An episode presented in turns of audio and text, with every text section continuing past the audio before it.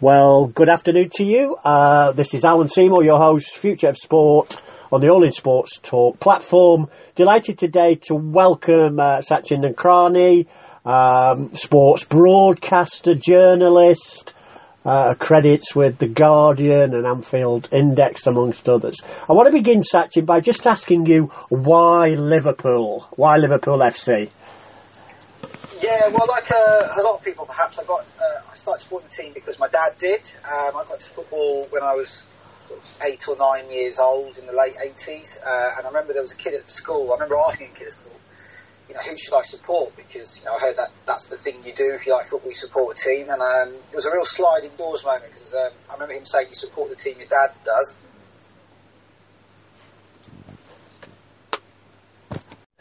Well, sorry about that. I think we just had a little slight weather techno issue there. Beginning, Sachin, let's talk about why Liverpool FC. Yeah, so like a lot of people, I guess, I started supporting Liverpool because my, my dad did. Um, I got into football when I was about seven or eight years old in the late 80s. And I remember asking a fellow boy at school who, who I should support because that was a, you know, I sort of realised if you get into football, that's the type of thing you do, support a team. And he said, and I remember him saying uh, clearly, you support who your dad does. So I went home, asked my dad who he supported. He said Liverpool. And the reason he supports Liverpool is because he was um, part of the Asian community that grew up in Kenya. He grew up in Kenya, in Mombasa specifically, um, in the 60s. And um, when he was growing up, he actually worked as a mechanic out there. And there was an amateur football team called Liverpool. He played in red, and he, he sort of started following them on a casual level. Um, came to England with the rest of the family in the early 70s and found out that there was an actual English Liverpool and that the Kenyan team was probably named after them. So he switched his allegiances to them, and you know the rest is history.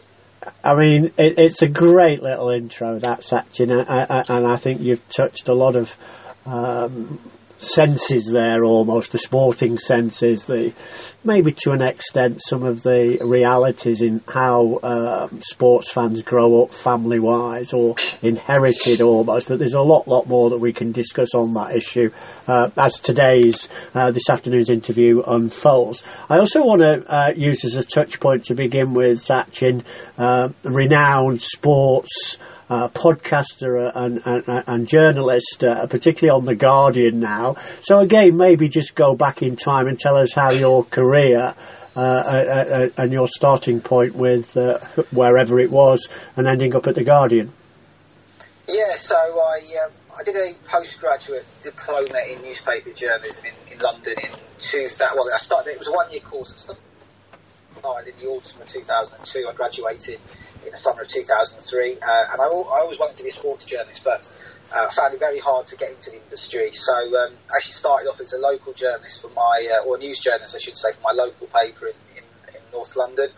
I was there for a couple of years. I then moved to um, another couple of papers, and it was while I was the news editor of the Ealing Gazette, which is a newspaper in West London London um, that I found out the Guardian had a trainee sports scheme. Uh, actually, a former colleague of mine, a friend of mine from my from my original paper, the Harrow Observer, um, told me she'd, she'd heard about it. I had no idea it existed, and she'd seen an advert for it. So uh, basically, it was a Guardian take somebody on every year um, and take them onto their sports desk, give them a year contract, and then the idea is that someone else comes the following year. So um, I applied. This would have been sort of mid late.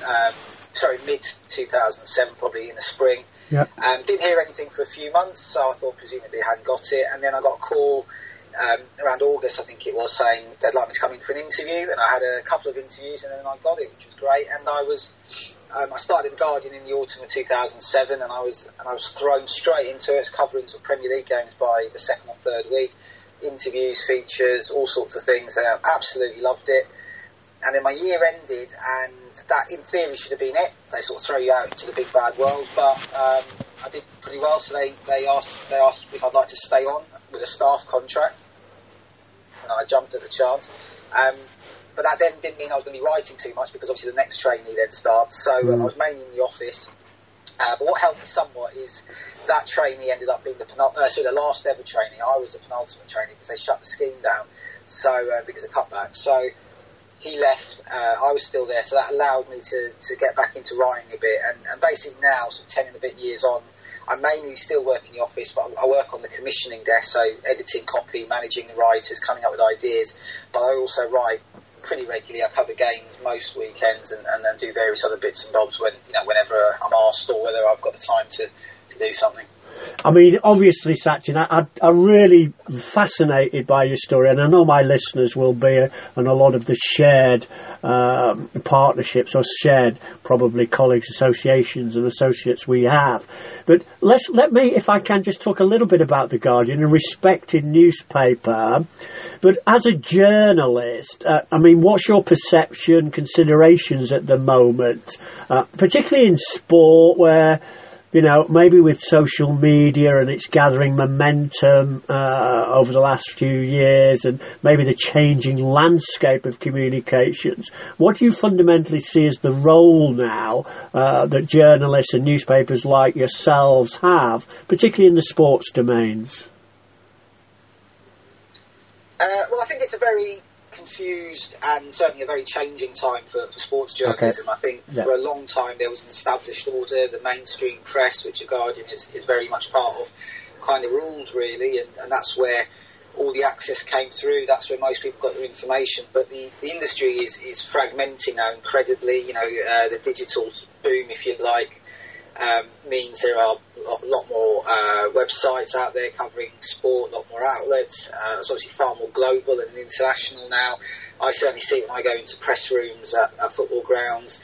You know, there's journalists from, from all, all sorts of um, outlets now, as before, you know, it'd mainly just be from the main papers, the main radio stations, the main TV stations. So, uh, and I think everyone's trying to adapt and adjust, and certainly at The Guardian, I mean, our philosophy has been um, our sort of mantra, if you like, is is digital first. That that has been the case for a long time right. now, and it's a case of thinking about the website first and the newspaper second, which for someone who's a bit of a traditionalist like me was initially hard.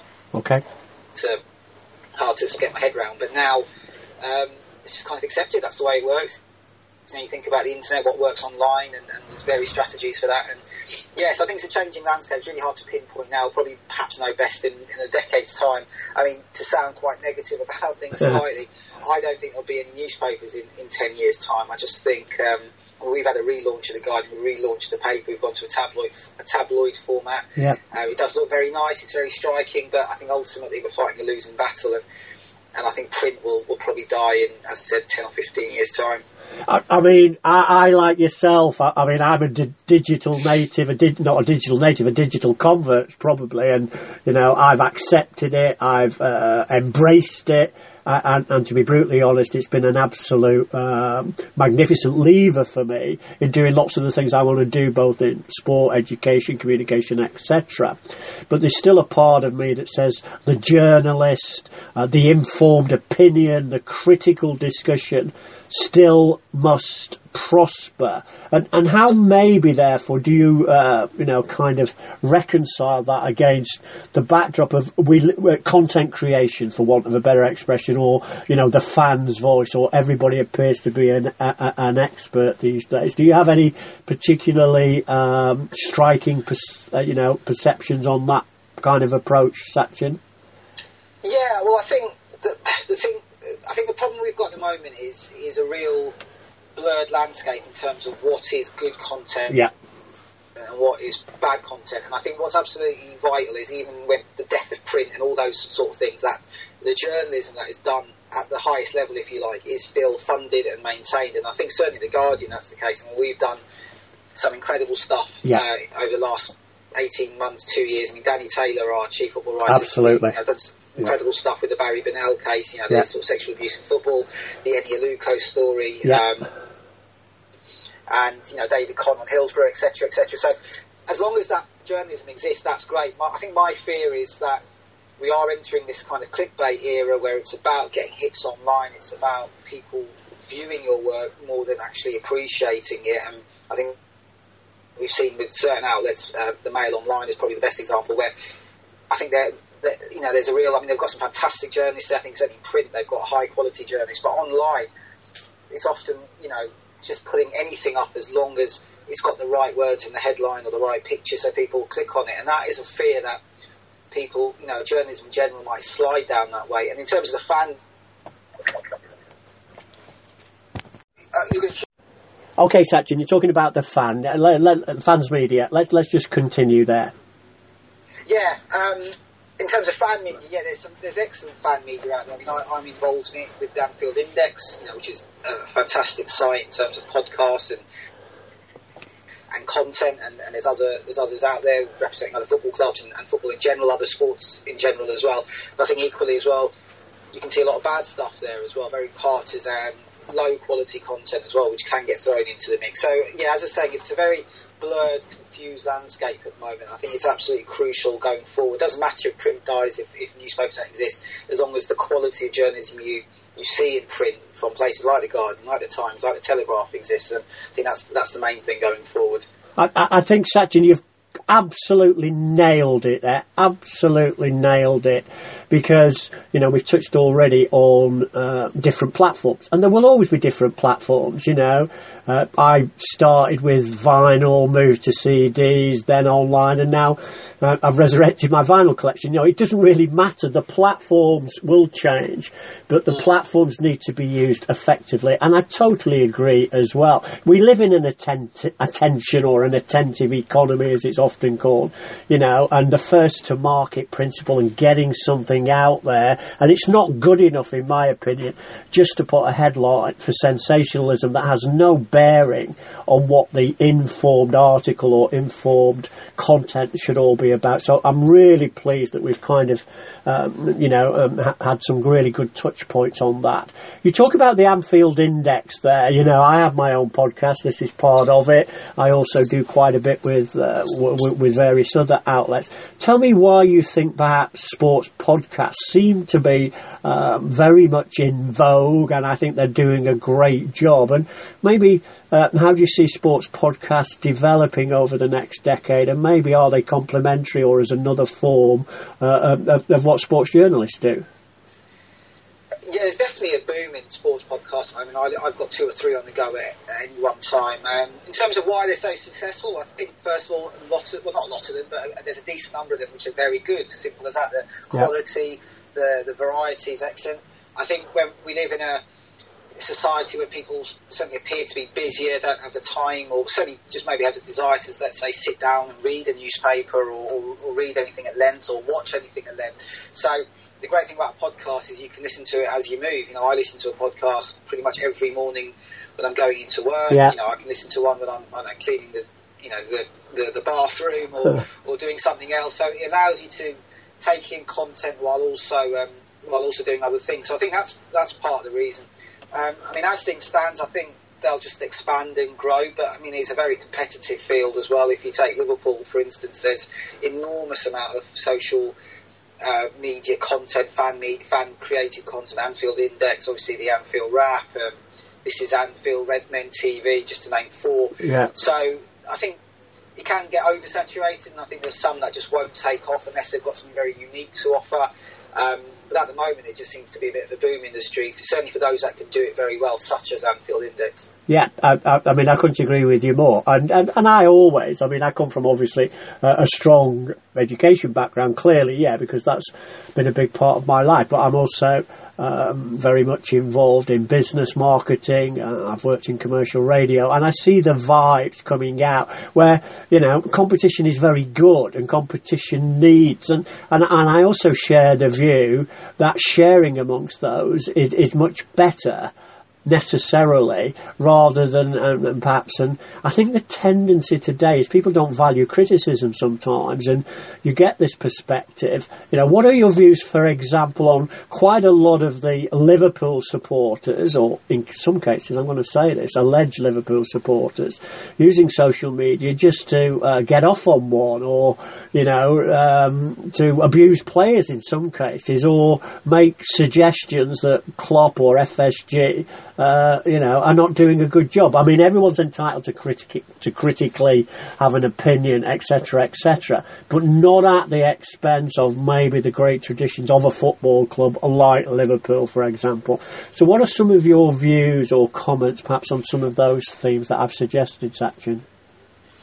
Yeah, well, I try and stay clear of it. To be honest, I see it a lot, and I mean, I'm quite, I'm very active on Twitter, and, and I see people commenting about other Liverpool sports, saying, you know, I can't believe people are getting angry about this or that. I can't believe people are calling for Klopp to be sacked or whatever.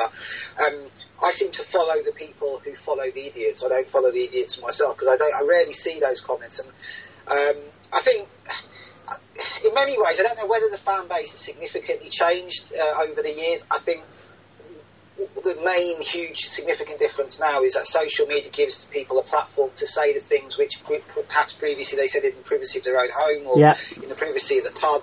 Um, there's always been people there whose views you think are just crazy, don't agree with, and, and we just they, they just they've now got um, a platform to speak now. So I mean, obviously, you know, I like to think I'm quite a um, level-headed football supporter. I don't get too excited, but I don't get too negative either but you know, life is full of extremes, and yeah, I, I certainly just my sort of philosophy or my my policy, I should say, is just to is to ignore it and, and surround myself with people who I think are also, you know, not necessarily agree with me all the time because people disagree, but people who are rational in their thought at least.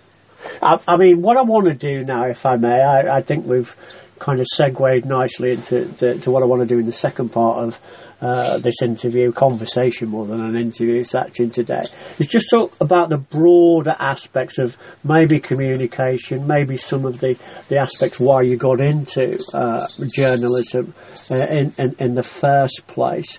Uh, do you see parallels in reporting on sport, for example, to reporting on anything to do with society or social or, or, or, or maybe some of the issues currently that obviously affect everybody, whether you're a sports fan or, or, or whether you're just, a, a, as it were, a, a, member of any given society. What are your broader perspectives on the role of journalism in some or all of those uh, particular considerations, Sachin? Um, well, I think sport has different layers. I think there is, you could argue, the frivolous layer, which is purely just you know reporting on the events themselves. Yeah. Which you know we love sport, we're passionate about sport, you know, football in particular. But essentially, it's just a game. You know, if I go and cover a match at the weekend, it's just a game uh, and you know it's entertainment essentially. But I think as as, as we spoke about earlier, the stuff you know, Danny Taylor's done, David Conn's done, and, and journalists, other newspapers and other outlets have done, it can be massively important. I mean, the sexual abuse scandal, the football is no worse or you know less graphic than it is in you know in in society in general when you have these you know horrendous examples. So you know, sport is a microcosm of society, and it, and it can often reflect that as well. I think the one thing very different in sports, well, certainly specifically football journalism, and it's what we were just uh, perhaps speaking about just now, yeah. is a tribalism and, and the way that people get so furious and angry if their, their sports team or their sports idol is attacked in, in not attacked even, but just criticised in a way that is absolutely fair and absolutely valid. But people then you know, get on your back and accuse you of having agendas and conspiracy theories in a way that I don't think would be the case if you were writing, you know, almost about any other sport, but almost about any other industry. And if I was a film critic and I said a film was not very good, I don't think I'd have people saying, "Oh, you've got an agenda against that director or that actress or that actor or that producer." If I write a negative article about, I don't know, let's just say Jose Mourinho, then yeah. I might have Manchester United fans accusing me of having agenda against their club or Mourinho particularly. And I don't like that aspect of of the way sports journalism is received. I think it's a real, sort of football journalism specifically of how it's received. I think it's a real shame.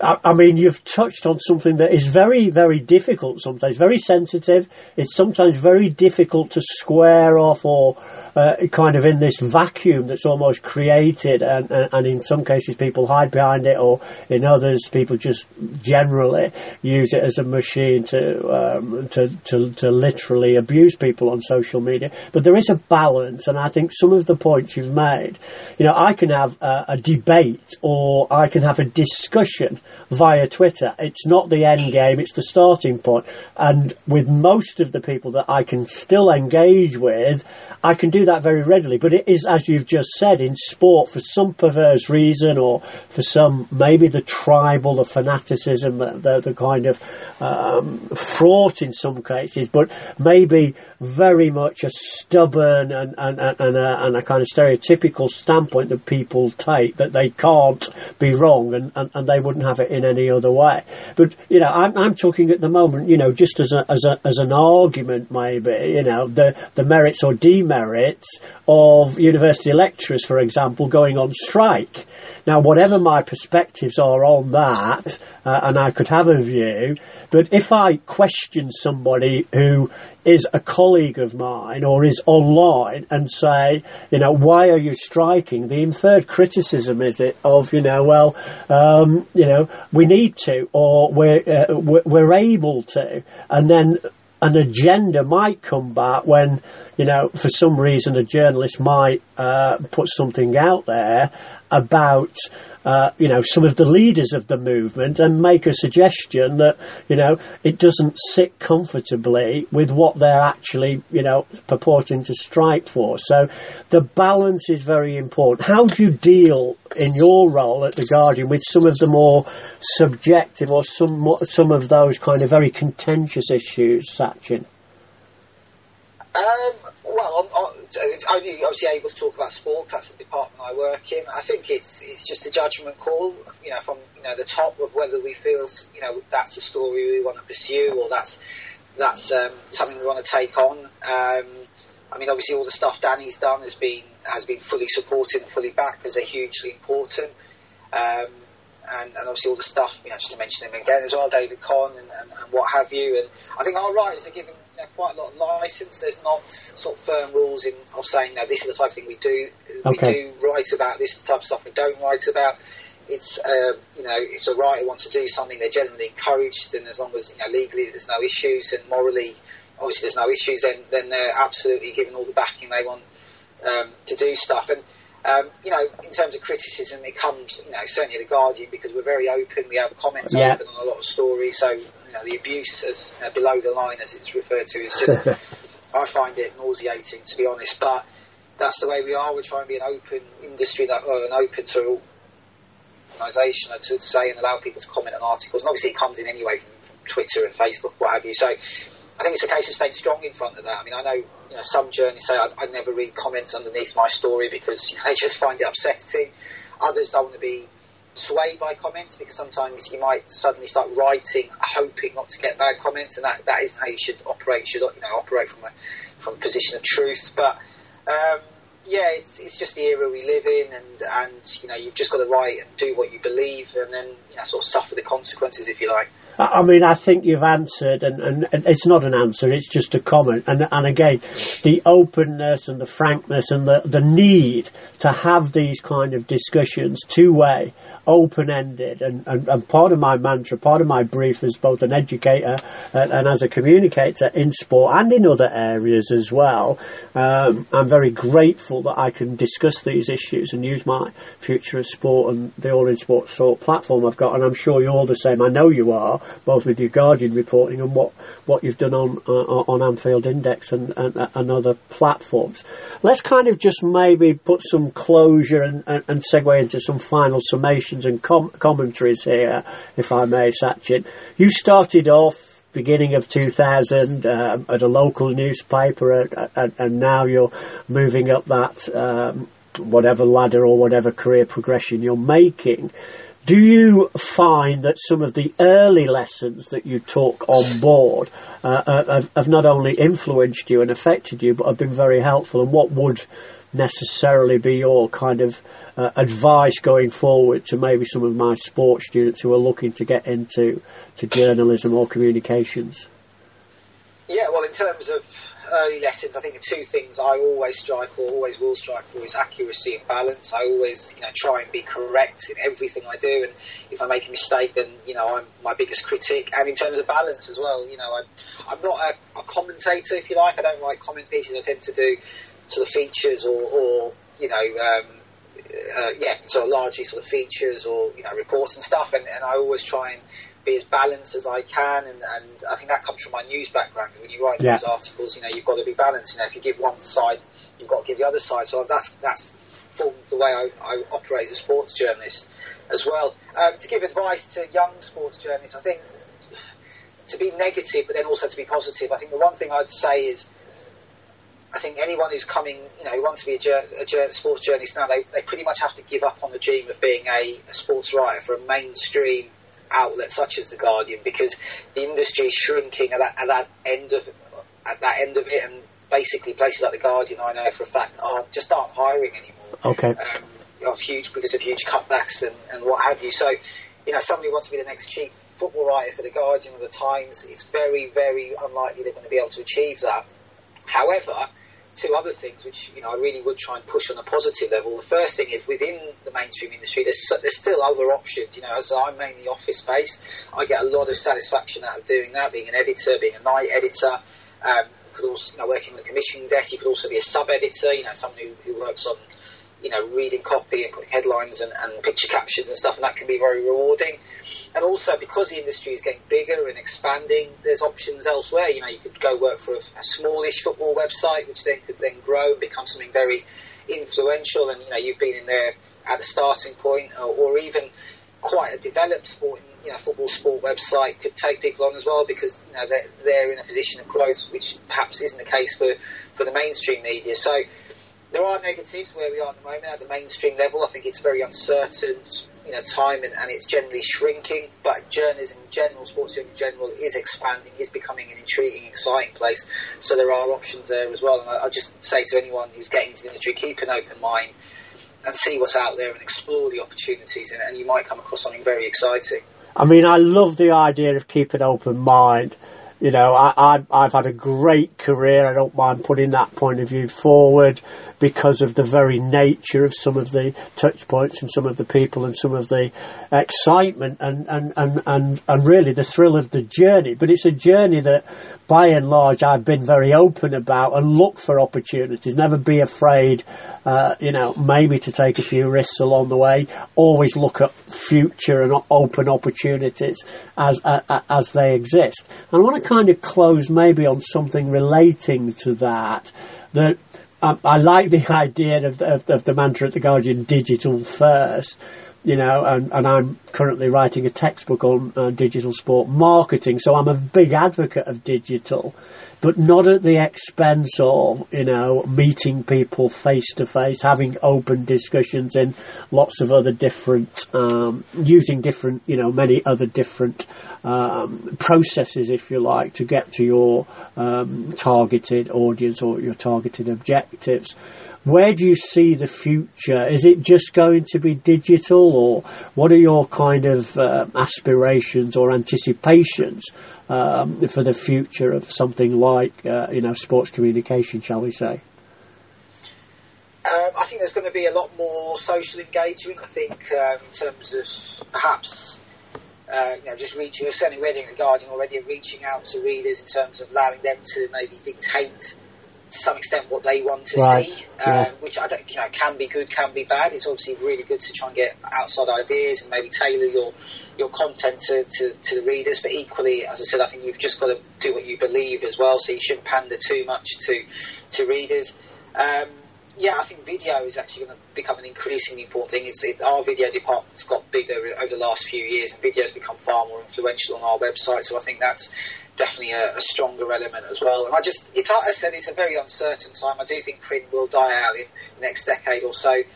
And um, yeah, that'll be a sad turn of events for someone like me who trained as a print journalist. But I think obviously the options, you know, online are, are great as well. The, the, way you can combine video and words and graphics and images can create some beautiful content, really gripping and captivate content. So I think it's a, it's an uncertain time, but it's also an intriguing, exciting time as well. And I think the main thing is the, the principles that underpin good journalism, strong, important, socially important journalism uh, that we've spoken about here is, is maintained. And uh, you know, I like to think certainly the Guardian that will be the case. Uh, I mean, I couldn't think of a better sentiment or a better uh, considered viewpoint than the one that you've just left uh, with me and my audience for the show. It's been a great pleasure, as always, Sachin, to talk to you this afternoon. Many thanks for all of the content that we've delivered, both um, to each other almost here in the interview today, but more importantly to our audience out there. Just a final shout out how people can contact you, Sachin, and then we'll close off today's interview. Yeah, so um, Twitter is uh, the main sort of social media platform that I, that I operate on, if you like. So at Sachin Nakrani is my Twitter handle, and you can find my work on the Guardian, and I do the uh, podcast for the Anfield Index as well. Brilliant, Sachin. Take care. Give a special shout out, as always, to the Red Men. I think uh, our next game, fantastically as well, the return of Rafa to Anfield. Always welcome back uh, and give them a shout out at the weekend. Thanks, Sachin. Will do. Pleasure. Thanks, Alan. Cheers. Bye.